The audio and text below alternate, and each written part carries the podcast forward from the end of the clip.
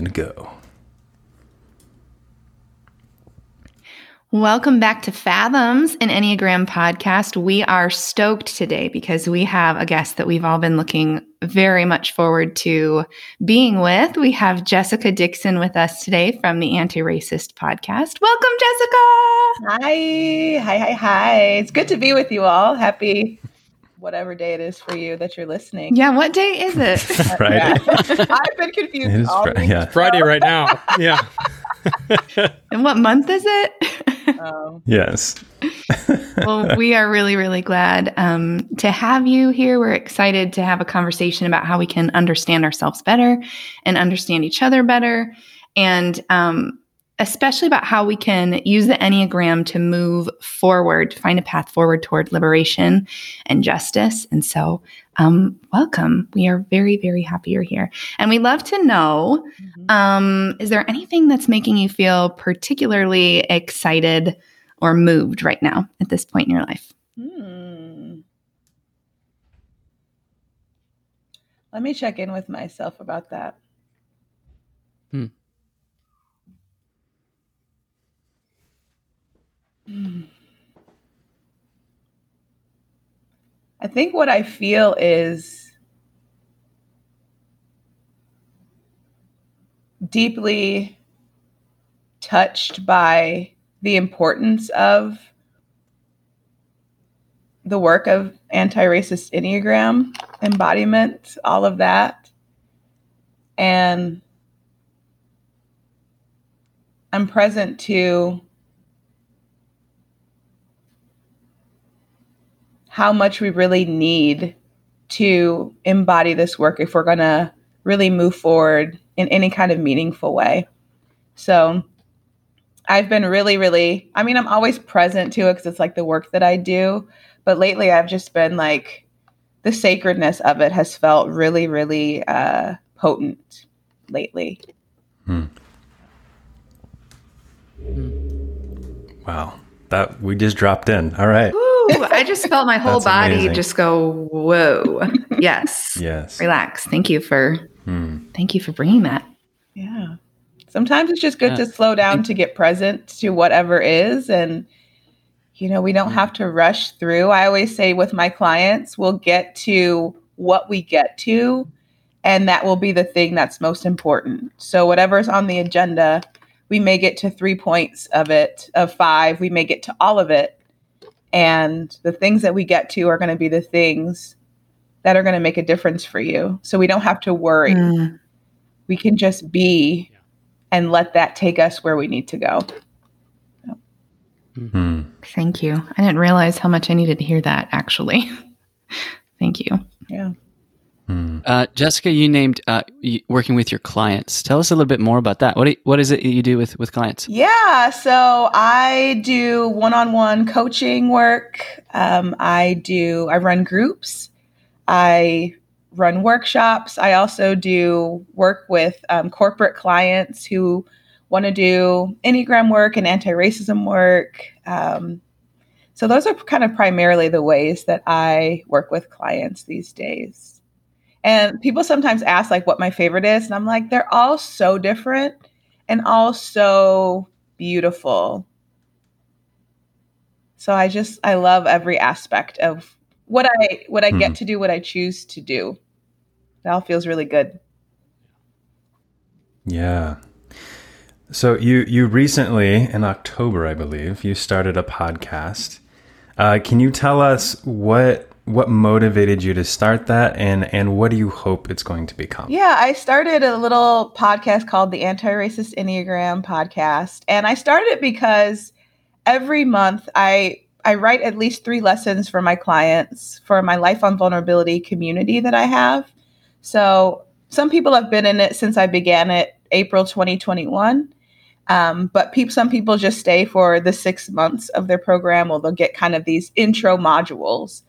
But I'm constantly creating content, lessons for clients or social media content. And I was like, why don't I just like get on and and kind of riff a little bit about the things that Hmm. we're talking about in our in the community, the things that I'm talking about with my clients, the things that are on my mind. You know, I'm always I'm always fired up about something. so I'm like, why don't I just kind of Yes. funnel this into a short podcast? It's like at, on average like 15 minutes, so easy to get through, especially if you're a double timer. Though sometimes I do speak too fast for that. I know that. Lindsay, you're muted. Ah, I actually listen ironic. to your podcast on normal speed, and it's like the only one I listen to on normal speed. That's Partially because it's so good, I don't want to miss anything. But yeah, there you go. Yeah. We Jessica- were. Uh, go ahead. I was going to say, Jessica, I've noticed um, you tend to have lots of fun. It seems on your on your podcast, which is one of the reasons I really enjoy listening to it. Uh, I, like Creek mentioned before we started this, uh, binged uh, your your episodes a while back, and just part of it was I just I was laughing out loud listening to how much fun. oh, that makes having. me so happy. One of those- Yeah, yeah. One of those was that you were just you you tend to sing like multiple times in each episode, which is amazing. Um, Yeah, that, that is Yeah, how I yeah, client tell- work tell me about- so. oh, that's awesome. Tell me about that. Are you do you have music in your in your story? How, how's that? yeah, I, ju- I grew up singing. I was in choir, and um, when I was, uh, I was on like the worship team for a little bit at a church that I was in in Ohio. So I just I love singing, and I call my my Wi-Fi network is called Human Jukebox because I will I'll just bust into song if something's on my mind in conversation. I will just start singing. Like people, I don't even realize I'm singing. People are like, "What was that song?" I'm like, I, I freeze. I like panic. I'm like, I don't know what you're talking about. So that's just kind of how I live. Like my life is a musical, and I think more people would have. you're in great in their life company. If Yes. What's what's uh what's been on your mind lately? What song? Any song Mm. specifically? oh my gosh, It seems like on the podcast, like you just say something and Yeah, then the, the song comes. typically how it And works. sometimes change the lyrics as needed. I do. I appreciate do, that. Yes. this is true, not just on my podcast, but in my life. Um, lately, Encanto has been on my mind. So Yeah. yeah, that's just. I'm assuming everyone here has has seen Encanto. Oh yeah. Oh, thank Yes. goodness. Yes. Yeah. Mhm. Oh yeah. You know, I'm I'm single and don't have any kids, but I these these movies like Coco and Encanto, they just hit right at the heart of like what it means to be a human being. Pixar. And it's like, whoa, how like the ways that they do that is Hmm. Yeah. it's Yeah, it's like who on their writing team is doing such deep healing, like inner childhood wound work because Right? it's coming through. ever since up, I'm just like, all right. I'm just gonna just bring Yeah. the, the box of tissues because it's gonna wreck me. Yeah. Mhm. Take my money, right? yeah. I'll watch it. Yes. Yeah, yeah, yeah. uh, As as listeners may know, I yeah I do a lot of podcast work outside of this, and I just want to say I was saying this off air, but just so everyone else can hear, I'm like after binging through the episodes, it's it's like to do a short episode that packs the punch that you do mm-hmm. is really really amazing. Mm-hmm. It's impressive. Many people cannot do that. And it's nuanced, it's subtle, and it's powerful. And so please go check out her podcast. It's it's really Wow, great. I'm gonna So like take that and put it on it as a testimonial somewhere. that was thank There you go. Bring- Type that out. Yeah. I will I will I will send that. Yes. I have one question about the podcast. Um, I love the theme song so much, Mm. and I was looking in the show notes to see who it is, and I couldn't find it. So can you tell Oh, us it- about the theme Yeah, song? um, it's a Mariba, a song called "Get Free," and a Mhm. few years mm, in twenty, oh, that was twenty twenty. Um, one of I was in this leadership development program, and one of my one of my coaches brought up this group, and I was like, "Oh, I'll check them out," because it was he just brought the, them up in passing, and I listened to that song on repeat. It's a short song, but it was just like, this is this is me. Like, I don't want to just get Mhm. by. I don't want to just survive. Like, I want freedom for me. Mm. I want freedom for the people that I love. I want freedom for the world. Mhm. So it Mm. just felt like if I was going to use anything for this intro. This is it. Yeah. Mm. Yeah. That, it sounds like a good segue into getting really at, to the heart of your work with the podcast. Um, this anti-racism work, you know, with in helping us see the Enneagram through different paradigms. And I wanted to ask you about this, um, I think, really important concept called social socialization. Mm-hmm. And wondering if you could talk about it a little bit and the importance of acknowledging and understanding social socialization, if I can say right. it. Right. Say it three times and my goodness. And uh, if you could define it and maybe give some examples of how you know how we may see it yeah. right or experience yes. it yeah now this I, i'm just gonna like back up for a second because the mm. the idea the concept of socialization is so important because none of us escapes it socialization is a process where we learn the culture of the place that we're in so we learn the right ways to be we learn the rules of engagement we learn um, the roles that we're supposed to play and how we're supposed to play them. We learn what gets rewarded, we learn what gets punished, um, and then we just learn sure. how to navigate all of that. So it's something that happens, uh, you know, even before we're born, because we are born into a you know a culture. Um, but even beyond that, our socialization the ways that we do culture actually gets internalized into our sense of self. And so we're not it which means then that incorporates itself into what is seen as normal, good and right within our nervous systems. And mm-hmm. one of the key parts of the work that I do is that unless our nervous system knows something, we don't really know it. We can know something in our mind, we can have a feeling about something, but our nervous system has to actually know. So we have to take what's in our mind and actually bring it into the nervous system because our nervous system is always looking for safety and it's looking to avoid harm. And so our socialization, one of the things that patterns our nervous system is the socialization into what is normal, what and what's normal then is what we're looking for in the world as a way of keeping us safe. Now, growing up in the US, America, we are socialized into our various family dynamics, religious dynamics, educational dynamics, and specifically into whiteness. And I speak about whiteness as a construct, as a culture, because I think it's helpful for us to understand what it is, but even more than that, understanding it as a culture helps us see how it lives how it lives tangibly in our lives. Mm-hmm. So, you know, mm-hmm. culture, culturally, we have a culture based upon our city, maybe even neighborhoods within a city. I live in um, in San Diego, and so there are a lot of different neighborhoods with their own specific cultures.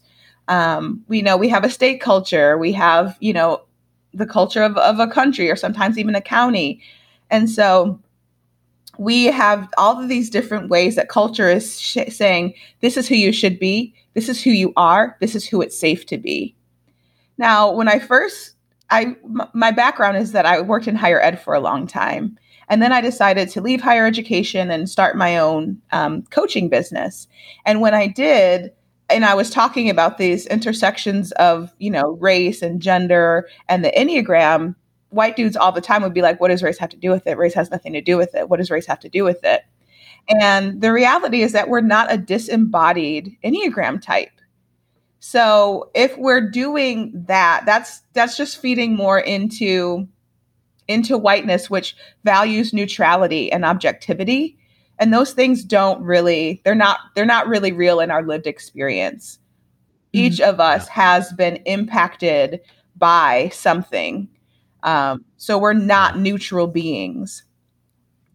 So yeah. one one example of socialization is I, I, think of this all the time. So being an Enneagram eight, um, many Enneagram eight women can probably agree with me that when you're outspoken about things, especially as a little baby eight, like when we're when we're we when we're little, um, that that doesn't always go over well. Um, not when you're a woman. And, you know, seeing that boys could do similar things and be seen as a leader, that when as a little girl you did them, you were seen as bossy, you were seen as, and that's pejorative, right? Um, you were seen as being nagging. You weren't seen as a leader who's going to develop into into greatness. And so that's one thing in school where girls are punished for that, boys are celebrated. Mm-hmm. So we mm-hmm. see that as a kid and we go, "Oh, so as a as a girl, I have to make myself small. I have to make myself quiet. I have to silence myself. I can't actually speak out." And we see that in the same boardrooms where men talk mm-hmm. over women or women will say something and it's not validated until a man then says it. So this social that doesn't start at the boardroom. That starts when we're little. That starts when we're in these cultures that say that first tell us and then tell us again and then reinforce it. So our socialization is something that is consistently happening until we are intentional about saying, "Oh, I don't like this. We're going to stop this. This is not something we're going to move forward by." Yeah. Yeah. I have about 50 follow up questions. yeah. Um, for real. For real. But one of them is like all the way in the beginning. Uh, uh, you said just so our audience kind of understands a little bit better. You say like you need to let make sure that your nervous system knows. Mm-hmm. Can you explain what does that mean for people who are like, what is that? Yeah. Oh. Oh, so I love this part of the work because this is part of the work that I believe is what moves us forward in real ways. So, our nervous system is this system that basically is responsible for managing our sense of safety. And when we have a nervous system reaction, most most people have heard of like um, fight or flight. So we might run, we might try to fight. Some, you know, often in modern day times, that's not necessarily a physical fight. So often it ends up being in a lot of intellectualism and a lot of those kinds of fights, goading, you know, sarcasm, you know, those kinds of things. Um, so we might run, we might freeze also. Um, we might not be sure what to do. We might go blank. Um, we might go into an appease response where we kind of go along to get along and, um, you know, or you know the worst is is collapse where we just kind of fall out um, so our nervous system is just making sure that we're safe and that doesn't necessarily mean that the things that our nervous system senses are safe are good for us or even healthy um, because when say we have some kind of ongoing traumatic event our nervous system increases our capacity in whatever way, whether we numb ourselves, you know, to keep ourselves alive, we do many things. Um, but if we grow up where there's a lot of abuse, we become that becomes like a normalized thing within our nervous system because it can't cause us to go into some kind of high reactivity every single time. So if it's ongoing, our nervous system starts to see that as what's normal. And our nervous system then, when we start to do healing work, like Enneagram work or like anti racism work, for example, when we start to step outside of those normal things that maybe actually were unhealthy or not good, harmful for us, even when we're stepping into health, our nervous system can go a little bit berserk. So our nervous system can feel unsafe when even when we're moving towards safety because our nervous system just it it it keeps track of what has hurt us so that we so that it knows how to react and that so that we can have a reaction and that we know what to do um, and so that it, it's programming it's programming predictability i'm sorry what predictability yeah. so so that is something that when we're when we're moving away from it, it's like, oh no, something is wrong. When something might be really right. Um, and so mm. when we're doing this deeper work, a lot of the times we focus on what we know. You know, we focus on I know that person didn't mean to hurt me. As a as an Enneagram 8, some of the work that I've done around my sensitivity to betrayal is like I know that person was in a bad mood. They weren't meaning to hurt me. They were going through whatever. They were trying to impress this person. And I can know all of that. That's great.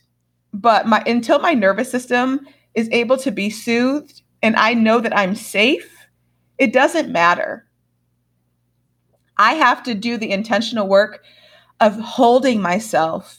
This is where the embodiment piece comes in because if I'm not doing that, then in my mind I'll know, but my body will still be like, alert, alert, alert, you're not safe.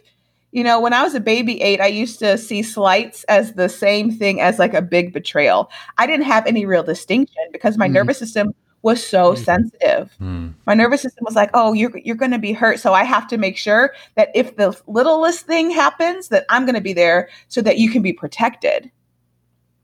And so, this is the importance of embodiment work because again, our nervous system is so it's I, I think of it as its own entity as part of our body. Like we can and we and it's important for us to have reverence for it. Um, because it is making sure that we're okay, but it doesn't have time context and it doesn't have present day situational context. So it might read something that's happening right now as, oh no, this thing happened to you when you were four years old. And let's make sure you're protected. And we get to say, oh no, I'm actually safe. I am actually safe. Like, thank you. Thank you for giving me this reactivity but I'm safe right now. So we get to do the holding and we get to calm down our nervous system and remind it, I'm actually okay. Because we might know that intellectually, but our nervous systems need that soothing and they need that sense of um, safety. So that's I like to think about it yeah, as a just, relationship for that reason. Yeah. Jessica, um, sometimes I feel like I need to raise my hand with the amount of people we co-host we have. um, but uh, if I could uh, just, yeah, I guess mirror back what I what I what I think I'm hearing you saying um, is that socialization means that our nervous system operates in the style of our culture. Yes. Yeah, and and, and as well as our type. Mm-hmm. Yeah. Yeah. Yeah, because our type. Okay. You know, our types core. This is why i i teach the enneagram so specifically and i always break down the actual aspects of our type. I don't teach it behavior based i teach like what are mm-hmm. the core fears and desires? What is the passion? What is the fixation? What is the defense mechanism? And what is the reason that i do that is because those things are also patterning our nervous system. And when i can say oh, I'm reactive right now because vengeance, my fixation of vengeance is like, oh, like you better get revenge on that person. You're going to make them pay. And when I can recognize that in my thought patterns, then it helps me actually be more um, intentional about being with my nervous system so that I could be like, okay, that means that I'm hurt. It doesn't mean that they need to pay, but it, what it does mean is that I'm hurt and maybe I need to grieve. Maybe I need to have uh, an important conversation with that person.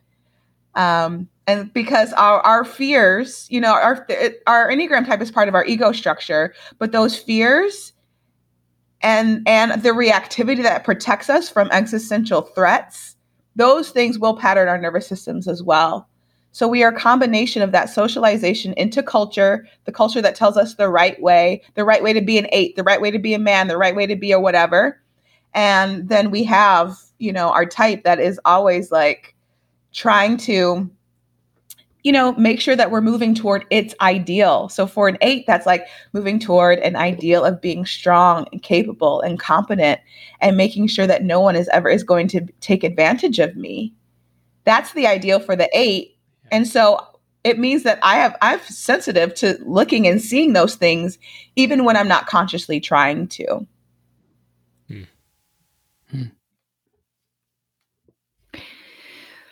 So if someone is listening to our conversation and they're maybe encountering these ideas for the first time and they're starting to wonder like um oh, am I socialized? you know, yes. Mm. Uh, the answer is yes. But um, how would you speak to a person who hasn't really come awake to the ways in which their socialization is impacting um, the way that they're showing up in the world? How would you advise them to start becoming aware and some practical things they could do to work with that in the ways that it's it's hindering them? Yeah. So what I I I think that so I kind of clown on book clubs, or I don't kind of. I do a lot. Not that I don't love a good book club, I actually really do. Um, but because often people stop at the intellectualization of it and they don't apply the information. So I think like getting a book, reading about this kind of stuff is so good for you. You know, like there's plenty of lists online. You can DM me for, you know, book lists. Um, I don't have any on the top of my head besides the Enneagram for Black Liberation. Shout out to Chichi Agorom who wrote that because that book is amazing. Um, and I'm very grateful to have been a part of that book. Um, but I think that, you know, because we are in a culture that values knowledge, like intellectual knowledge, I think finding a place, you know, I have a I have self-paced course that you can go through um, on your own without feeling like you have anyone who's looking at you or judging you. Um, but for me, I think finding finding someone who you trust who's going to treat you as a just a human being. Part of part of what happens with whiteness is that you don't just get to be a human. Parts of your humanity are just really judged. And letting go of that or stepping out of that gives us more access to just being a human, which means like space to make mistakes and space to be, mm-hmm. you know, there's urgency is one of the aspects of whiteness that often drives us and that's often like guilt or shame based. And when we have that as a way of being in the world, even if it's not conscious to us, it's going to just run our lives and so finding someone who is able to hold I, that I that I see that this is just part of your socialization, but there is actually more for you.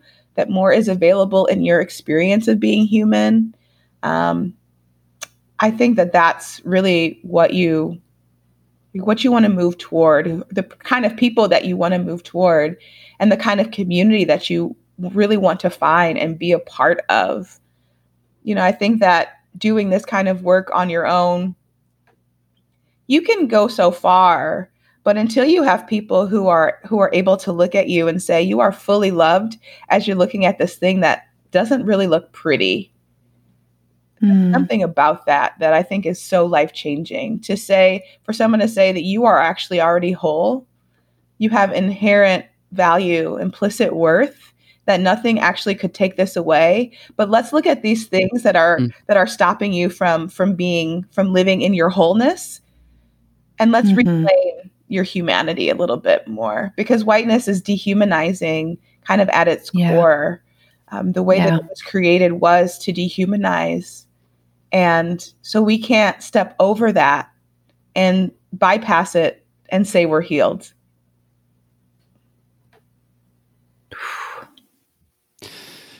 Man, this feels similar to your podcast, like Creek mentioned, just so much packed in a sentence, you know, just, just five, uh, 40 questions now after that. But, um, you know, trying to move along here, I, I do want to ask about, um, you know, with this problematic nature of the socialized Enneagram, um, the mistyping that's based on um, this centered cultural experience of type. So, could you speak into that? Could you give us like some examples of like how mistyping happens because of this? How's that? How's that? How have you seen that show? Well, this is this is great Hold, because sorry. Oh, can we pause for a second? Before I, I think that's an that's an important question. I I want to insert something right here, and I'll edit all this out. Okay. But I think it, it's. I need to figure out help me figure out the, the the right way to question to ask this question. But the when you're saying whiteness, I understand what you're saying with the cultural it is based on dehumanization, right? Can we can you help explain to the listener like the differentiation between yes, I have white skin. That's that's not the problem. It's the culture and the I don't know the word right now. Mm. What's what's a how do how can I lead you into that? Um, um I think what you said is great. Unless you're afraid of it seeming messy. no, I, okay, no, I just need, all right. Do it. Um, do it messy. Do it messy. Do it messy. I don't. I don't do messy. Do it, Creek. Um, do it messy. All right. Um, and then Abram, you can ask that question, or I can just take that question and put it over, and yeah. we'll move into that type mis the typing thing after this. But um, okay. uh, Jessica, I wanted to touch on something real quick. Um, can you help uh, us and the listener kind of differentiate between me having white skin is not the problem but what you're saying is like there's a culture of whiteness that's that's different than the skin color does that make sense yeah absolutely can you kind of speak to that yes i can i think it's so so important and often i do have white people who are like being white's not bad and i'm like oh my god having white skin having a white body no that's not bad i'm not demonizing being mm-hmm. white but what needs to happen and the importance of looking at socialization is that whiteness, race as we know it, is a recent invention. And whiteness was created in the 1600s um, as a form of anti Blackness. You know, race as we know it was really created so that um, Black African males could be punished uh, were penalized for trying to exist free. So it really it was so that laws could cr- be created so that black Africans wouldn't have power if they were freed. It was created so that um, black black men weren't marrying white women who were like the you know the pure beings who couldn't be corrupted by blackness. Um, so it actually made it so if a white woman married uh, an enslaved black man that she took on his status until he passed away. Um, it made it so that little black babies were not born to their mothers; they were born to their the owner of their mothers.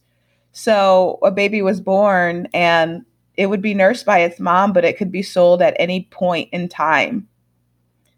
And so this is what this was what began whiteness as the culture that it is. And parts of the culture of whiteness are um, shame, um, denial, um, perfectionism, objectivity, urgency. There are a lot of these aspects that came along um, with the creation of whiteness. And so it's important to interrogate what parts of this have I actually internalized into my sense of self? Not that it's not about the white skin as much as it is about the white skin has actually given me a lot of advantages simply because of this socialization of because it, of the way that it was created. And if I'm not actually looking at that, I might I might look at getting more privilege as me being healed which is part of the issue that I have with the whole. Hmm. There's a, a, one of the co- concepts is um, in the within the enneagram is the levels of development, and I kind of rage against them pretty often. Um, but you know, in my personal life, not always publicly, but part of it is I remember when I first read those, and I was like, some of the stuff for the type eight that's average I'm like, only if you're a wealthy white dude would this be average. For anyone else, you would be demonized. I would be kicked out of every situation I was in if this was this an average way of being. This was what I would consider unhealthy. I'm like, but who gets to who gets to be average or even be seen um, as good and do those things? It was the people who have power, as the white men. Mm-hmm. And so, and then looking even at the healthy um, parts of that or what's considered healthy, I'm like, oh, how can I get here without wealth privilege? So what does a poor person in the hood, a poor black dude in the hood, gonna do to pursue their wholeness if what you need to get here is based upon your wealth privilege? Does that mean that they can't have enlightenment from the Enneagram? Absolutely not. Hmm.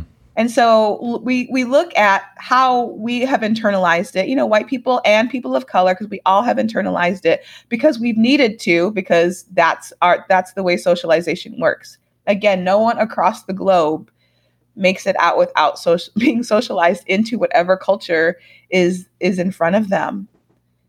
And so that it becomes like a how do I look at this? Do am I do I have the courage to look at this and say, "Oh, I've been you know, I might not be actually a type one. I actually might have just been socialized into perfectionism in such a way that I get it. I get the, the, the sense that I could never be enough. And so we then get to look and say, you know, is this my internal experience? Or has this been what culture has told me I need to be? Who culture has told me I need to be in order to be successful? Um, does that answer your question? Yes, with 600 more once again. Um, yeah. But but yeah, let's uh, I think that leads really well into yeah uh, the next question. Uh, uh yeah, um, I was just thinking about white enlightenment, um, but just how that's not a thing. Um, anyway, I was yeah. So I think that leads really well into, uh, as we said, the the, the socialized enneagram um, and just mistyping, as you were kind of naming there with the yeah. one, uh, based on the the centered cultural experience of type. So could you give just a few more examples? Like what does that what's that look like? How's that shown up for you with your with clients? Yeah. Well, I used to before I started my own business, I used to do this work with my um, students and the people I supervise in higher education. And part of the conversation was always like, okay, my culture really values this. So I'm not sure if this is my type, but I know that this is how I'm supposed to show up. I know that I'm supposed to show up as a type three, but I don't know if that's me. And the conversations that came from that were so beautiful because one of the questions, you know, this was like a, a, a student from Korea, you know, who's like, well, I know I need to show up in this way or else. So, how do I know what's me and what's my culture? So, with people of color, these are the conversations that have happened very naturally. Because again, whiteness, one of the tenets, the aspects of whiteness is this neutrality. And so white people aren't taught to look at themselves in that way, in a way of like having culture you know maybe you're taught to like look at your italian culture or like something that you know but often like that's that's a missing thing. Um you know filipino culture is very much a type 7 culture. So it's very joyful and let's feed you which i love by the way. Um i love that aspect of it. But you know people have to look and say like okay the joy that i that i exude is this part of you know black culture tends to tend toward being very joyful and type 7 in some ways um, and so can we look and see okay this is the culture but what what's me and what's the culture and this is where individuation is so important um, I, I talk about the difference between individuation and individualization because they're different individualism is I'm in it on my own. I'm out here on my own. Nothing, you know, I'm not part of a group. This is what whiteness perpetuates. I'm not part of a group. I'm I'm out on my own with individualism. But individuation says, I know that I am inherently part of a group. I know that. I and because I know that, I'm going to see who I am. Who am I compared to the group? Who am I as different from the group? Um, and that becomes an important part in, I think, typing that I think is really special and really sweet. Um, because I think that even white people are mistyped because they don't look at their socialization. I don't think it's just people of color. And almost say it a little louder every black mm, for the people in the back. Yeah, almost every black woman I know who has been on a panel or been typed by a white person has been typed as an eight. And it's like, okay, it's, you know, and then that, so it's like, okay, so because black women more easily express very righteous, very justified anger. And in white communities, that's seen as a no-no to express anger. Only white men get to express anger, white, but white women don't. So when they look and see a woman who is black expressing anger, that makes sense. It is seen as you must be instead of no, actually within the culture that's very accepted.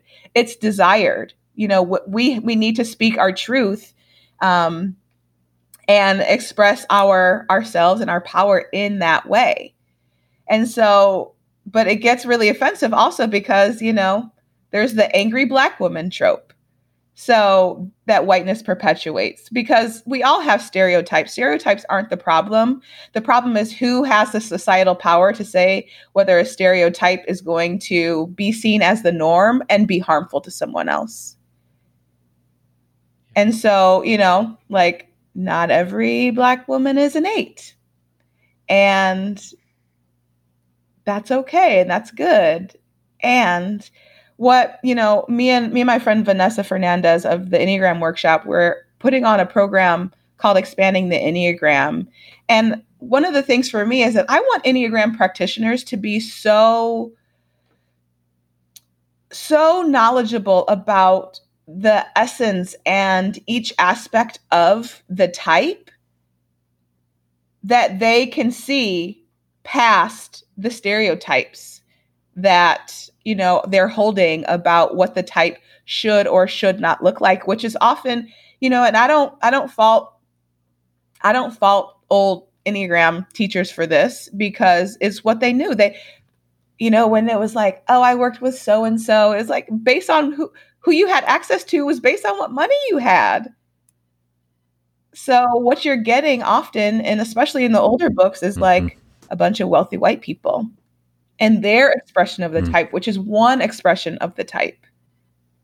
And if we're not looking at our socialization and we're not looking at society and how uh, what the culture is, we're actually going to miss out on a lot of opportunity for for our healing you know, for our transformation. Because, you know, as a as a black woman, you know,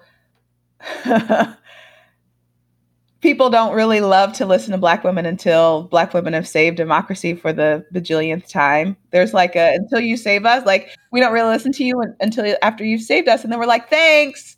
It's like we've been sounding these alarms for a long time. So a lot of the time, you know, my voice has been silenced but the work of the eight, the quote work of the eight is to give other people space. Okay, so but I have my own power, but every time that I've been in a situation in a room with a white man, they've thought that I wanted to take their power and therefore they have silenced my voice. So what is my work? What would my work be as a as a female black Enneagram 8? And who can hold space for that? Is there space for for that within the quote enneagram community if there is really such a thing? Thank you for saying that. I i i'm just having so many light bulbs right now because you're right. It is so important for us as enneagram teachers and practitioners not just to portray eights as here's your work to do. You need to make more room for other people you need to stop using the power that comes so naturally and easy to easily to you and be gentler or whatever. That's not every eight's work to do. Thank you so much for highlighting that for us. Hmm. Yeah. Yeah. Because then it gets frustrating um, and it's like I feel like I'm being gaslit. I'm like, what do you mean? Mm. like mm. Yeah. Mm-hmm. Sure. Sure. yeah. Yeah. That's really important. Um, just one final question here. We're already we're all, already at 45 minutes. We're gonna have to um, do this again, I think. Yeah. Yeah. Gosh. So, um, so our season theme is like uncovering, discovering the dynamics of personhood, right? And we've we've kind of filtered out. I mean, they're not the entirety, but they're general categories of individuality, mutuality, and unity. And so, I'm curious from your perspective, um, what's what's an embodied way forward to uh, to respect our individuality, our mutuality, in order to begin to experience some sort of deeper humanization and unity. Yeah. When I talk about embodiment, one of the one of the things that I give my clients is a list.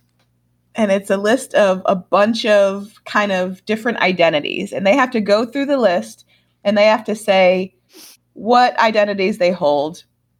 Like it might say race, gender, so they have to go and fill it out and to say what what of those holds privilege and which does not. Which have they thought about? Which have they actually never considered as part of their identity? For example, hair texture.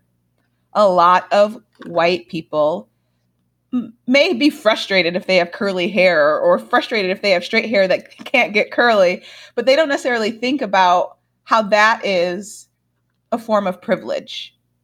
Because for me, I remember when I I used to get hair relaxers and straighten my hair, and I remember the when I was graduating from college or actually graduate school. So I got my master's degree in counseling. When I was graduating, I was looking for jobs and I had a job interview and I asked my mom, I asked my mom if I needed to straighten my hair for the interview. And my mom was like, "Girl, mm. no. Like we we have been working hard for all these years. You wear your afro." Yeah. And the mm-hmm. fact that in 2010 I had to I was asking that question you know, is its own thing. And so us looking and, and at the embodiment of who we are, when our body moves through space and time, the th- the the identities that it holds, and understanding ourselves, I think, is a crucial first step for everyone. Um, now, many people of color, people who have disabilities, have done this often in different ways. And for people who are white, I think it's especially especially important because again, that conditioning into we're neutral, I'm just me, you know, I'm not part of a group, you know, it it leads to things that are I think unhelpful even for the white person like you're not in it alone. You are part of something that's hmm. beyond you. And it's okay. It's it's good to know that, but it's important to know that because your sense of self being out here on your own, oh my gosh, that's draining. And then really that's devastating because we're not meant to be. So understanding like what makes you you. How does that fit in with your expression of your Enneagram type? How, mm-hmm. how does that how does that and the privilege that you might hold or the marginalization that you might hold, how does that shape how you express your type. What do you feel like you need to repress because of because of it? Or what do you feel like you're able to do that maybe another person who is the same type who has different identities, they might have a different experience. So I think understanding there's nothing wrong with being different. The point of anti racism work isn't to make us all the same, it's so that we can actually all know the ways that we're different, knows the way, know the ways that we're same, and celebrate everyone for the fullness of who they are. Mm. Mm. So I think for me, that's like an important aspect of embodiment. It's like being related to our nervous system, understanding how our body moves in space and time, and how you know, you know, me and a, and a white male eight showing up to the same place are going to be reacted to pretty differently and mm. all of that matters. Absolutely. Hmm. So I think that's a that's probably what I would I would say is like a really important step for for that. That's a good word. Nailed it. Mm-hmm. Yeah. Yeah. Yeah.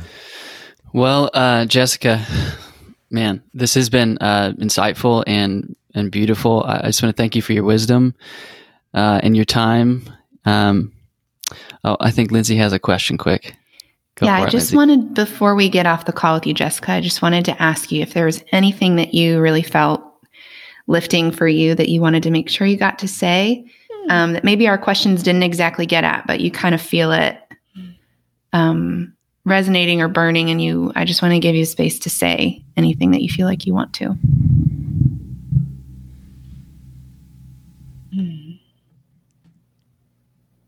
No, I think I feel complete this is a great conversation. You know, I never know where the conversations are going to go. So I'm I'm very much like a let's just see what arises and go from mm. there. And we can figure it out together. So yes. Yeah. Well, again, uh, thank you for just the clarity. I think that you brought the the insight into um, man I think all, there's so many ways that we are unaware that we are uh, deeply affected and informed, and uh, I just think the wisdom that you brought will will hopefully you know start to allow people to unpack some things and to ask some deeper questions and to reflect about you know how am I seeing the world that I don't realize you know I am? What through what's more filters than maybe just my enneagram type you know? Yeah. so um, yeah, yeah. Thank you again for your time and just for being with us. Uh, where can our listeners continue to learn more from your voice? Probably the best way is through my Insta. It's Jessica D Dixson Coaching. Um, yeah, I post a lot there. I really one of the things that I love about social media is the opportunity to engage. So to you know, if I post something, share it with a friend, comment on it. Like, what are you thinking? How are you thinking about mm. things? Because for me, the work that I do, I I'm not necessarily going to teach you what to think about something, but I do want to teach you how to think through things. Like when you understand hmm. that you are socialized into a culture, then that changes how you think about the world. And that's one of the things that I think I offer to the world is, you know, I'm not necessarily going to do a, a whole bunch of series on Enneagram type, though. Those are great, but you can get those from other people. I want to encourage you into different ways of thinking about um, how to do the work or what the work even looks like. So that's what you'll find over with me. So I hope that you join. Yes. Love that. Thank you so much, oh, Jessica. welcome. Thanks for having me.